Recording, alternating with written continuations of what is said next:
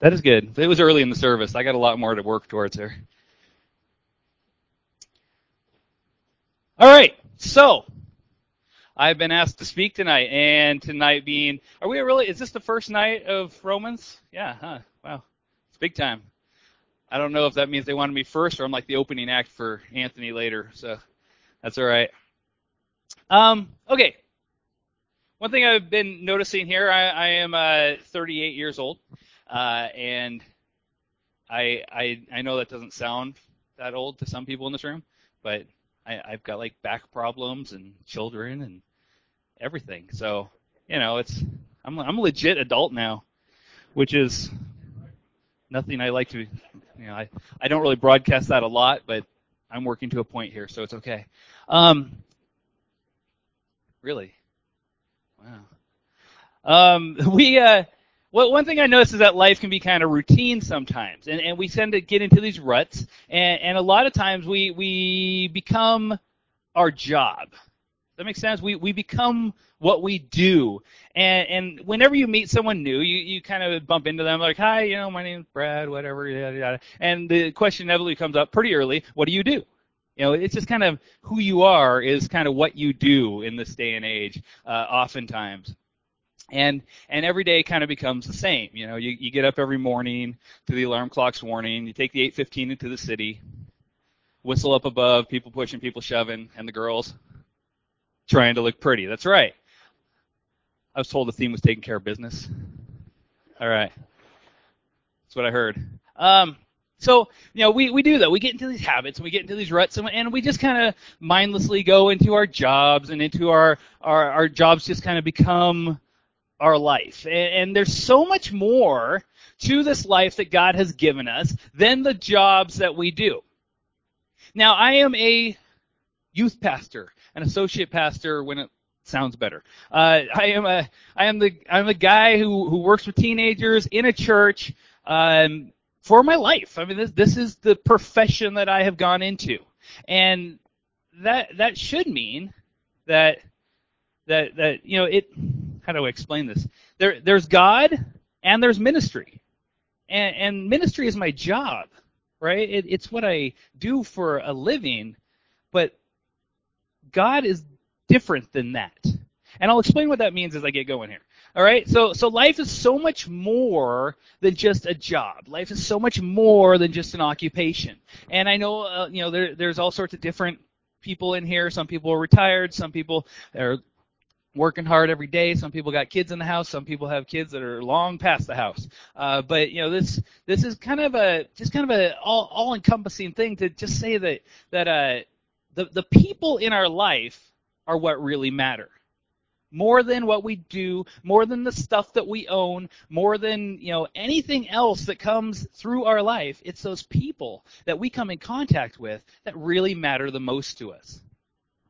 Now, I'm to take a pause here and just pray for myself. All right, let's pray. Father God, we thank you for this night, God, and we thank you for this opportunity to learn from your word uh, what you need us to hear tonight, God. I just pray that the words that come out of my mouth tonight, Lord, would be your words and not my ego, Lord, that, that this will be what you need us to hear this evening. In Jesus' name, amen. All right, so taking care of business. Um, for for me, business of the church, you know, for you guys, whatever it is that your business is, uh, but so much, so much, so much more than that. All right, we're going to hear a little bit here from Paul, um, a couple of Paul's tips. Actually, Paul didn't really give tips; he gave commands. But uh, Paul's tips on how to take care of business of, of the church. All right, and we find this in Titus chapter one, uh, verses six through nine, and I'll read it out here, so you don't have to, but you can. Titus chapter one, six through nine.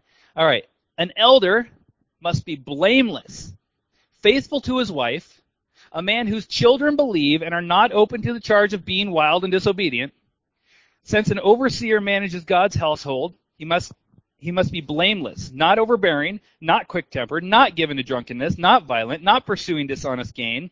Rather, he must be hospitable, one who loves what is good, who is self-controlled, upright, holy, and disciplined. He must hold firmly to the trustworthy message as it has been taught, so that he can encourage others by sound doctrine and refute those who oppose it. Titus chapter 1. All right. Good advice. Paul was a smart guy. Probably why he has so many books in the Bible. They, they thought he got some pretty good words of wisdom there. Okay, so we're learning from Paul here how to be a good elder in the church, how to be a good leader in the church. Um, if you are a, a person who, who's doing some sort of ministry, uh, whether that is teenagers or elderly or motorcycles or prison or whatever your ministry is, there there's some important tips here on how to do it effectively and how to be good at it. All right. Now you, you notice that uh, one of the very first things he says, elder must be blameless, and then he says immediately, faithful to one wife, faithful to his wife. All right. And of course, our day and age, and our at least in the Nazarene church, not every church, but uh, the elders are sometimes women too. So faithful to your spouse, we'll say. Okay? So faithful to your spouse. And that's one of the very first things Paul says. And Paul, Paul makes it a, a, a point several times throughout his letters to mention that he's not married.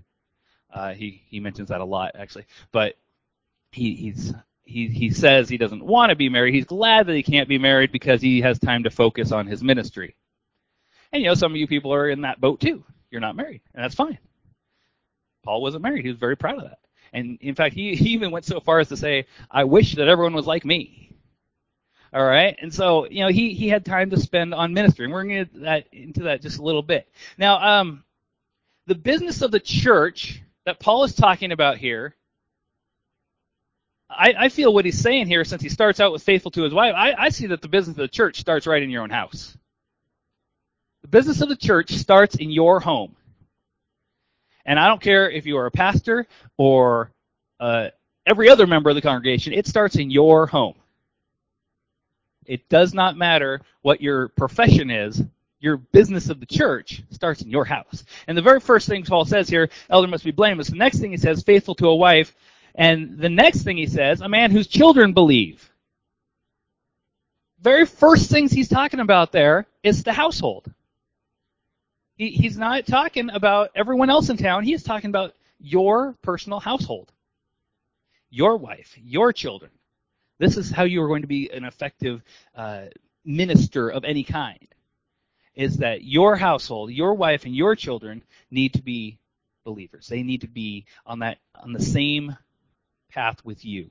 They need to be following that same God just with you. And it's going to start right in your own house.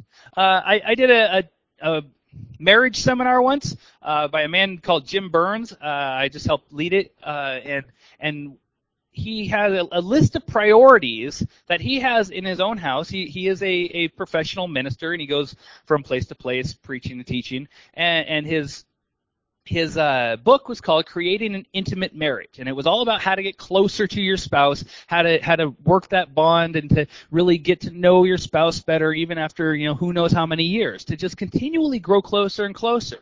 And he said that the the priorities in his life, the way that he has listed them, is number one, God. All right, first and foremost, makes sense. Number two, marriage the, the connection that he has to his wife. And number three, children. And then number four, vocation, his job. Vocation and other, he says.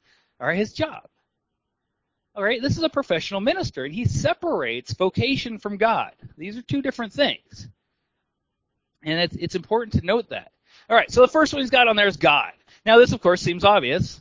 I, I would hope uh, in, in, a room full of uh, believers here that we understand why God should be first.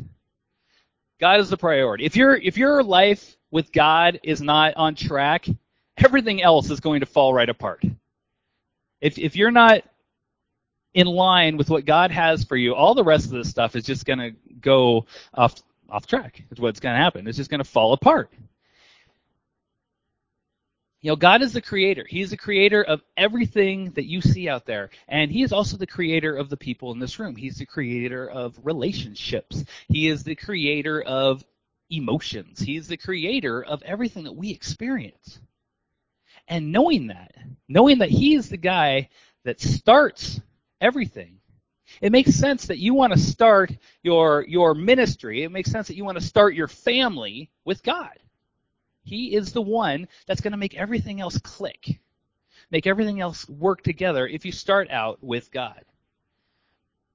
All right. Now again, this is uh, priority of, of Paul. The elder must be blameless. You know, he, he starts out, and, and Paul, he, he lists a bunch of stuff in there that we're not going to hit on uh, completely tonight, but, you know, he gives a list of not overbearing, not quick tempered, not given to drunkenness, not, not, not, not, not. Rather, he must be hospitable, love what's good, and carries on. All right. Again, Paul mentions in here he's not not a single man, not shy about saying it. God is his priority, and and to to Paul, women are distractions. I understand that. I get that. Um, I have been a professional male for 38 years, and I get that. I, I understand how that can be distracting. Now, he also says that if you are to get married, if you are going to, to join with a spouse, that you are to treat, he's of course addressing men, you are to treat that woman like Jesus treats his church. And um, to do so, to treat a spouse with that kind of love and affection takes some time, and it takes some energy, and it takes some effort, and it doesn't just happen. Now, I, I have been uh, married for 16 years. Some people in this room have me beat by a long shot, and that's great. And y'all can tell me, and I can tell you, that marriage doesn't just happen. It does not just hey, we got married and everything else is honky dory and they live happily ever after. That's not true. It's not always happy ever after. Sometimes there's an occasional argument, an occasional disagreement. Not with my family, of course, but you know, with other people. You know, I, I've heard that this happens. You know, it, of course, it happens to everybody. You cannot have be in that close of connection, that close to someone for that long of a time without there being some sort of argument. You know, it's one of the first thing uh, that I tell my teenagers when we go on our LA trip every every spring break is that you guys are going to be crammed in a van for 15 hours nonstop. There will be some conflicts. You cannot be in those close quarters with someone without some troubles happening. It's just going to happen. And 16 years of marriage, some troubles are going to come up every once in a while. But it goes on and it says that you are to put the time into. It. You're put, supposed to put the work into it. Love your spouse like Jesus loves the church. And what did Jesus do for the church? He died for that church. He died for that church. That's some serious love right there. That is a serious commitment to his church, his his love. So, the next thing, faithful to his wife. Uh, the Jim Burns book says second priority is marriage. So, marriage is the very first family that you get to pick. You know, when, when you decide to get married to a spouse, you get to pick that person. When you're born, you don't got a choice. Whether you like or hate your parents, you're stuck with those parents. They are your parents. But man, when you when you pick a spouse, you get to pick that person. You get to choose to live out the rest of your life as family with that person. That's, that's kind of a cool thing. That's the first family that you get to choose. So, of course, the words of Indiana Jones, choose wisely. All right, make that choice with some uh, some input here from from God. All right, don't just go out and say, "Hey, she's pretty, I'll take her." Hey, he's handsome, I want that one. There's so much more to it than just looks. Learn who people are. Learn what they feel about God. Learn how they act to their parents. Learn how they act to their friends. Learn how they act to their siblings. Know who these people are before you get into that lifetime marriage with them, right? All right. Uh, in Matthew, we read, Haven't you read, he replied, that in the beginning the Creator made them male and female? and said, For this reason, a man will leave his father and mother and be united to his wife, and the two will become one flesh. So they are no longer two, but one flesh. Therefore, what God has joined together, let no one separate. One flesh. You become one with this person. Still two minds. Believe me, you're two minds. All right? But you are one unit. And you're working together for, for the greater cause of God's kingdom, of growing God's kingdom. You've already set your priority number one is God. Hopefully your spouse has set their priority number one is God. And I have seen it happen time after time that when one of you has the priority of God and the other one does not have their priority of God, serious conflicts happen. They, they call that in the Bible being unequally yoked. But but it's just serious consequences. It's so much trouble.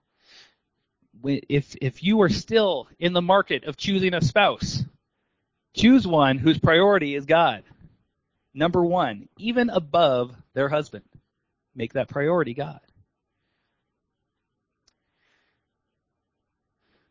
We uh I don't know. I, I, I get into conflicts all the time with my wife. We we we come from very very different backgrounds. I come from a Christian background. I've been you know going to church since I was this tall. She's been going to church since college. You know, I I uh, I I came from a fairly well off family. She came from a very poor family. Uh, so there, there's a lot of things in our life that we do very, very differently, and a lot of things in our life that we look at each other and we're going, "Why would you do that? That makes no sense to me. That's why you're so foreign right now. I don't get that what you're doing." Um, and so. We, we tend to disagree sometimes on completely ridiculous stuff, and sometimes we disagree on really really big stuff. But for the most part, we, we do get along and we do get agree on on pretty much everything eventually, right? And so as long as we are making our priority God's Word. Now, are there different ways to interpret God's Word? Of course. Are there different understandings of God's Word? Of course. And so even then, sometimes we run into some conflicts. But we are always making our priority to live a godly life.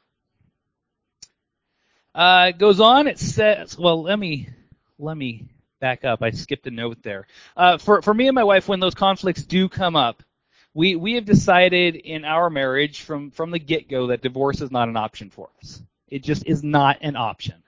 So no matter what happens, no matter how bad things get, no matter how bad one of us screws up, it's not a choice to divorce each other. And so therefore we actually have to solve the problem. Ugh. We we we actually have to work things out, figure things out. Oh my goodness horrible. But of course, you know, that, that's of course what God wants for a relationship. He wants you to work things out when the conflicts happen. Because conflicts are inevitable. You cannot avoid conflict. Nowhere in the Bible does it say, hey, accept Jesus Christ as your Savior, nothing bad will ever happen to you again. Nowhere in the Bible does it say, hey, get married to your wife and you guys are going to live a hunky dory happily ever after. No bad stuff will ever happen to you. You'll never run out of money. You'll always have a place to live. You'll never have any tragedy in your life. Things are going to be great. It doesn't say that anywhere. But it does tell you that when those bad things happen, you have a rock to lean on. That's why God has to be your number one priority, because those bad things are inevitable. Uh, it we we talked a little bit about how Christ loved the church. That's from Ephesians. It says, "Husbands, love your wives just as Christ loved the church and gave himself up for her." It doesn't say there that Christ said, "Wow, my church is kind of lost. I'm giving up on that one. I'm out of here." No, he gave himself up so that that church could be redeemed and that church could be saved and that church could could go out there and make more churches and make more and more churches, make little bitty baby churches that then grow into bigger churches. All right, and I hope you see where I'm going with this now. Okay, um, but Christ's sacrifice for His church is a model for marriages. It's a model for that, that spousal relationship. It's a model for how to grow close with another person uh, in, in your life. All right, so people go out, they they get married, and typically they they uh, have children. Children is the next thing that Paul talked about way up there in in uh, Titus. He said, "A man whose children believe and are not open to the charge of being wild and disobedient." Now, I love my kids, but I believe they are open to the charge of being wild. They're pretty obedient, but they're they're a little bit wild too. Um, but not in a negative way. They're they're wild because they're kids and they get hyped up on sugar and they jump around a lot. Uh, so I'm okay with that wild. Um, but I, I love my kids, and and we are trying in our uh, in our relationship, me and my wife, we try to model behavior that we want to see in our children,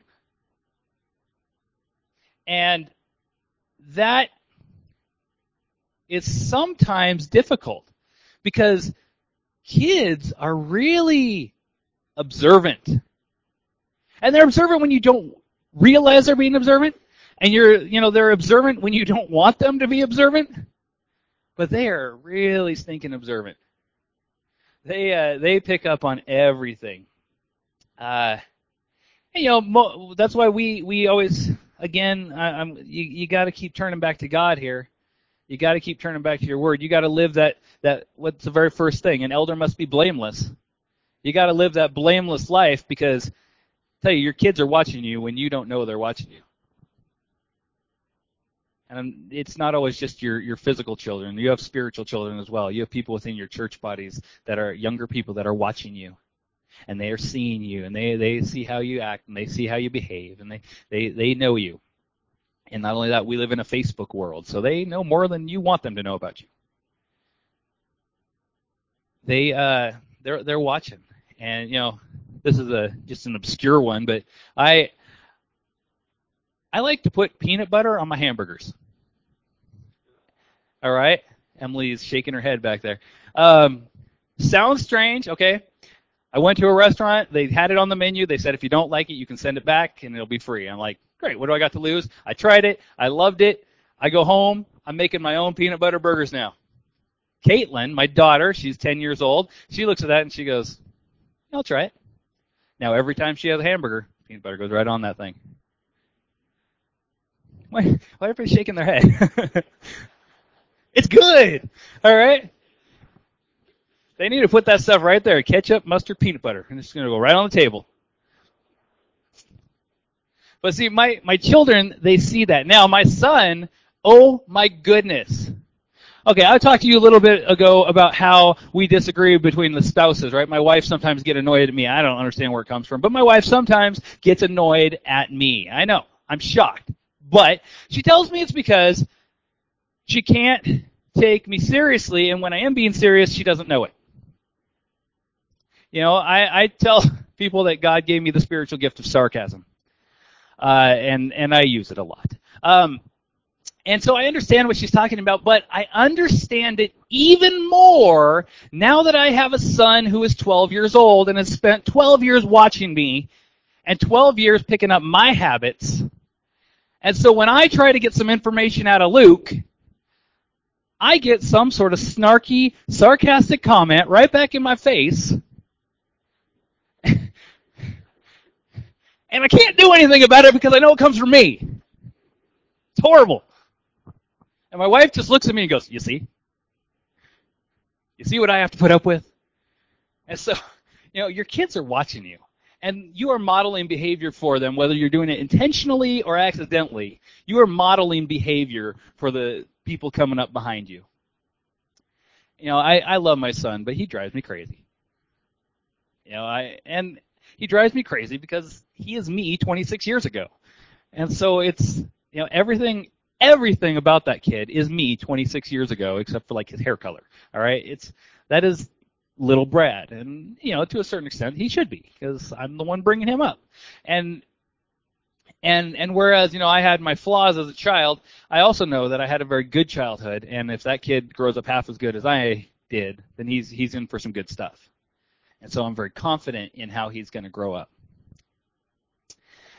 Start children off in the way they should go, and even when they are old, they will not turn from it. Proverbs 22:6. You've all heard that probably.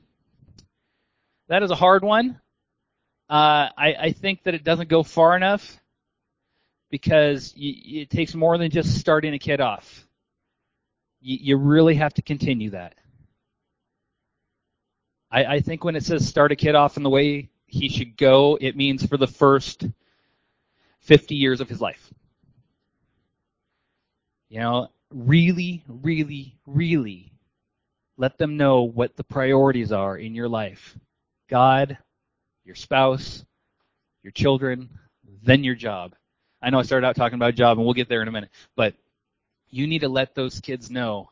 You need to let the people in your life that are important to you, you need to let them know that they are a priority above other stuff, other junk that comes up in your life. Your children, they, they pick up on stuff. They are not stupid. They they do become you.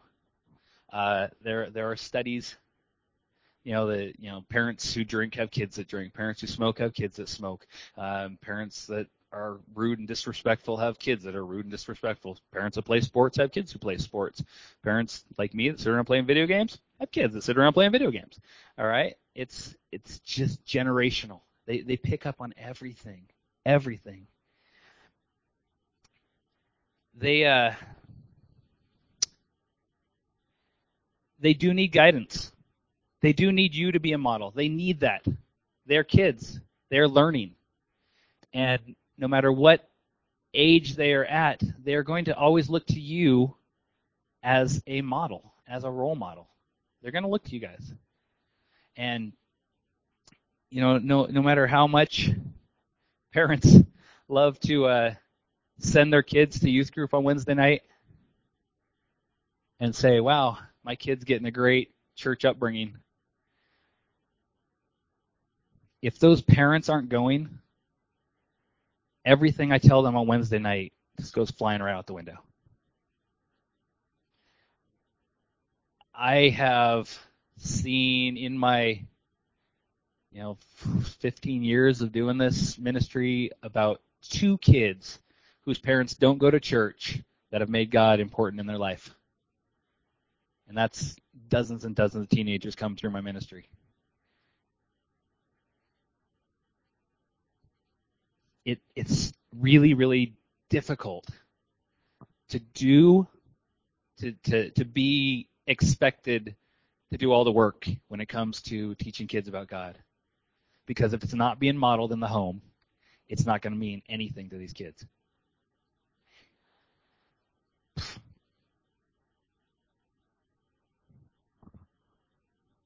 Don't laugh at me. All right, I'm I'm kidding. It's fine. Um, because it's it's just such a hard thing. You know, parents think that it is my job to teach their kids about God. It's not. It's my job to encourage their kids. It's my job to pray for their kids. It's my job to support their kids. And it is my job to inform their kids about God, but it's their job as a parent to teach their kids about God, to teach their kids what God means to them, how important God is in their life. That is your guys' job to share that with your kids. And again, I'm not talking about only 10 and 12 year old kids, 4 year old kids, 5 year old kids. I'm talking about 20 year old kids, 30 year old kids, 40 year old kids. Make it a priority to share with your children, whatever age they are, how important God is to you. Model it in your life. My parents had me at church anytime those doors were open. Doors were open, I was at church. I have my kids at church all the time. I say that now with one kid sitting at home by herself playing video games. But um, she's also, like I said, a little bit wild. Um, but we have we you know my my wife and I go on vacation with our kids sometimes. We'll we'll go to church on vacation. It's just a priority to us. It's important that these kids know that God is as much a part of our life as eating dinner every night, you know? It's just such an important important thing. Children, obey your parents in the Lord, for this is right. See, kids even get their own commandment. Honor your father and mother, which is the first commandment with a promise, so that it may go well with you and that you may enjoy long life on the earth. Fathers, do not exasperate your children. Instead, bring them up in the training and instruction of the Lord. Ephesians 6, 1 through 4. Bring them up. Continue bringing them up. I notice in there it doesn't say children do not exasperate your fathers, so I guess Luke's off the hook. But uh, fathers do not exasperate your children. Love your children. Teach your children. Help your children to grow. Help your children to understand God. Help your children to see the priority that God is in your life. Help them to teach that to their children. Help that to be a continuing thing that they take with them every day of their life. And again, some of you are past the little kids in the house stage. But again, you all have spiritual kids that are watching you. Teach these kids. Help them to understand.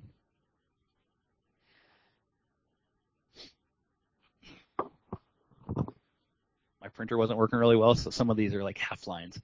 Um, all right. So number four on there was vocation, and now we'll get talking about you know taking the train to the city.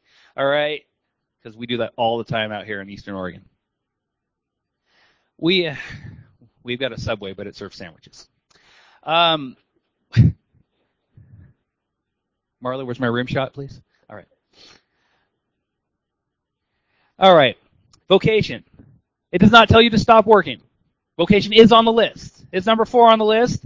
At no point should you say, "Oh, well, I'm going to quit my job because my family is more important." That doesn't make any sense, of course.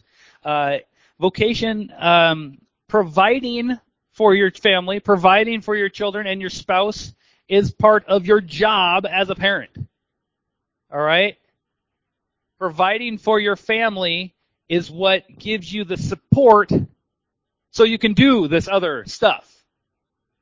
So you have the the luxury of taking time for your family. So you have that time, uh, the the ability to spend with your family. All right. Now that that sometimes gets a little mixed up in some people's brains and they think I got to keep working, I got to stay at work, I got to work overtime, I got to work all these hours, and I got to make sure that I'm providing for my family. And that's how they keep justifying it. I got to keep going to work, keep going to work, keep going to work because I got to provide for my family. I got to make sure my family's taken care of. And by the time they turn around and realize they've made enough money to support their family, their family's gone. Just out of the house. They've missed it all. And I really hope that I, I don't do that with my kids, and obviously I'm not because, like I said, my kid is growing up to be a little me. So obviously maybe I'm spending too much time with him. But uh, he he my kids love our our kids. My my kids love me and their mother. They love us. They love being around us, and they love being at the church.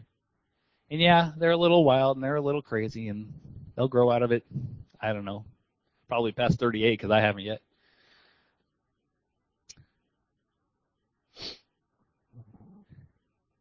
You do need to do your best. Bible tells, you know, Bible even goes into, you know, slaves obey your masters, and I'm not comparing your job to slavery. You may, but I'm not comparing your job to slavery. But you are supposed to obey the people you work for, and you are supposed to do your very best to work as if you're working for the Lord. All right, you are supposed to do your best effort. But when you get home at night, be at home. Be done my wife is a writer and she works out of the house and she writes books sitting on her computer in the back room and it's really hard for her to separate work from home because she works at home. And so a lot of times I'm just like I'm I'm making dinner. I'm like, "Hey, you coming?" "Yeah, one more paragraph." You know. So once you are home, you need to be home. And once you've you've you're done with work, leave work at work. And in in ministry, that can be a hard thing to do when you live next door to the church, that can be a hard thing to do. You know that it, it's tricky. Do you have the key? Yeah, can I can I get in? You know, it's a tricky thing. And for the most part, it's easy enough to run run do that and run help out. And I like to do that kind of stuff. You know, the quick and easy stuff. I, I can go let someone in. It's no problem. Uh, I I like to do that because it models for my kid how to be part of a loving church family. You know, um, I, I, I will share just a little bit. Um, I for when I first got to John Day six years ago now, I fairly soon after joined the Young Life Ministry. Now, if you don't know what Young Life is, it's kind of this non-denominational group aimed at teenagers. They have a, a club each week, and they have summer camps. Wonderful program terrific program. Kids get saved like crazy at that program. They have they have uh, like 500 kids go to their summer camps, and they do about four camps in a row. So you know that's 2,000 kids going to summer camp each summer, getting saved, coming back, having life-changing experiences. It's a terrific ministry. I really do like it. I worked with Young Life here in John Day for quite a while, several years, and at, at first it was, hey, we'd like you to come do clubs with us. It was a Thursday night each week. Great, I can do that. Then it was, uh, we need you to come to a planning meeting. I'm like, once a month or once every couple months. I'm like, okay, I can do that. And then they tacked on, we need you to come to camp in the summer. Now I do a lot of church camps too, and so like this year I'm going to our Nazarene camp four times this summer. All right, and they're like, we want you to come to Young Life Camp. I'm like, okay, I'll do that a couple times. Um, and we we want you to come to a prayer meeting every Wednesday morning at, at 7 a.m. And you know, that was a really hard one for me. Because all of these things are great things. I, I, I see the importance in all these things. But how do you say to someone, I don't want to go to your prayer meeting? How do you say that? I mean, it, it's hard. And it wasn't anything to do with the prayer meeting. Prayer meeting is a great thing. And it's a great idea to pray for these kids. But so much got tacked on to my schedule that between that ministry and this ministry and the family I'm supposed to be encouraging and supporting, I wasn't home that often. And it got harder and harder and harder and harder and harder and harder to, to prioritize my family because I was always leaving and I was always doing other stuff. And it was great stuff. Important stuff. Changing lives of teenagers. That is what my career path is. But I had to set some boundaries. And I had to say I can't do this and this and this and this. All right? And they basically they gave me they gave everyone uh, all the volunteers a list of uh, check this that you will commit to this for Young Life. And I could only check about half of them. And I showed that to him and I'm like probably not the best person to be doing this because I got to have some boundaries. And I am not working with Young Life now. I still support them. I still encourage them. I still see kids there, and when their electronics break down, I go fix it for them and that kind of stuff. But I am not a full-time Young Life worker anymore. The boundaries had to be set. Even for the really good stuff, you gotta set some boundaries. That is ministry. That is not God. That is ministry. That is work. That is job. God is different. I still pray for kids in Young Life. I still encourage them on Facebook. I still support them and say they, you know, go to the f- basketball games and baseball games and cheer for them. And I, I support them, but the, your job, even in ministry, is not God. Your job is your job. And I love my job, and I totally love my job, and I would do my job for free. Don't get any ideas.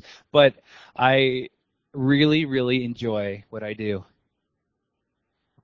But there have to be boundaries in everything that you do. Has to be those boundaries. So you need to set your own limits. You need to make God your number one your spouse your number two, your kids your number three, I don't care how old they are, and then your job. And you need to set those boundaries in your own life and you need to decide this is how much I can do. And when I am done working for the day, when I am done working for the week, I am done working. I'm going to spend that time making sure that my kids are okay. I'm going to spend that time encouraging my wife and, and building up that relationship with her. I'm going to spend that time on people. Uh, I don't, I, I, I like to watch the movies. Uh, one of my favorite Christmas movies is actually the movie Scrooged, which is a a retelling of Christmas Carol, but it's like modern with Bill Murray. And of course, Jacob Marley comes in and he's he's telling him, you know, all these horrific things he did when he was alive and and the Scrooge character says, "Oh, but you were amazing. You you you knew this business inside and out." And he Jacob Marley grabs him. The Jacob Marley character grabs him and says, "Mankind should have been my business." And you know it, there's versions of that in all the Christmas Carol movies that you've ever seen. Um, but it makes a good point. People are so much more important, aren't they? No one ever sits there on their deathbed saying, "Oh man, I sure wish I had worked another six hours." But they do say, "I wish I'd been closer to this person. I wish I reconnected with my kid. I wish I'd talked to my sister more. I wish I'd done this. I wish I'd done that." With people, people are important. People are the ones that are going to be spending time with you up in heaven. It is not going to be your Ferrari. It is not going to be your sweet Ray-Ban sunglasses. It's not even going to be your iPhone. I don't think God allows these in heaven. It's a bummer. Like my iPhone. But I'm pretty sure they're they're not going to be necessary. So no matter what it is that you are saving money for, people are your priority. Your wife, your husband, your children, your spiritual children, your brothers and sisters, and yeah, even your parents. I, I've been kind of attacking this from the angle of you have raising your own kids, but hey, you had people that raised you too. And there, there's nothing wrong with you uh, doing this in the reverse direction and praying for your parents and encouraging your parents and and and modeling your Christian walk for your parents. Because not everybody's parents in here are believers. I know that. My my wife's parents are definitely not believers. Makes it hard when we go up there and we're visiting over a Sunday because we pack up our kids and we go to church and they're like, "Why isn't Grandma and Grandpa going?" They don't want to go. That's about all there is to it. And uh, so, you know, we, we need to model that lifestyle, model that both directions, up and down, for our parents, for our children, because, you know, that, that commandment, children obey your parents, your children honor your parents, honor your father and mother, that, that does not stop just because you're 38, 48, 58, 68. It doesn't stop. Still honor our parents. So, all that to say, God first, spouse second, children third, then your job, set your limits, set your boundaries, know when enough is enough, and continually turn back to your Word of God for advice. Model your lifestyle based on the instructions in this book. Not everyone's going to love that. Not everyone's going to be excited. Your your kids may rebel against you because they're tired of how much you push them into church. I don't see that that often, honestly, if, if the lifestyle is modeled. I see it when parents push their kids to church and then don't model the lifestyle at home. I, I see that because the kids look at that and go, it doesn't even matter to you. Why should it matter to me? But model it, live it, live it out. Be that example, that walking, talking example for all those children and spiritual children that you come in contact with. Make that job that you do, make it important, do your best at it, but let that just be a support system so that you can love God, love your spouse, and love your children. Let's pray. Father God, we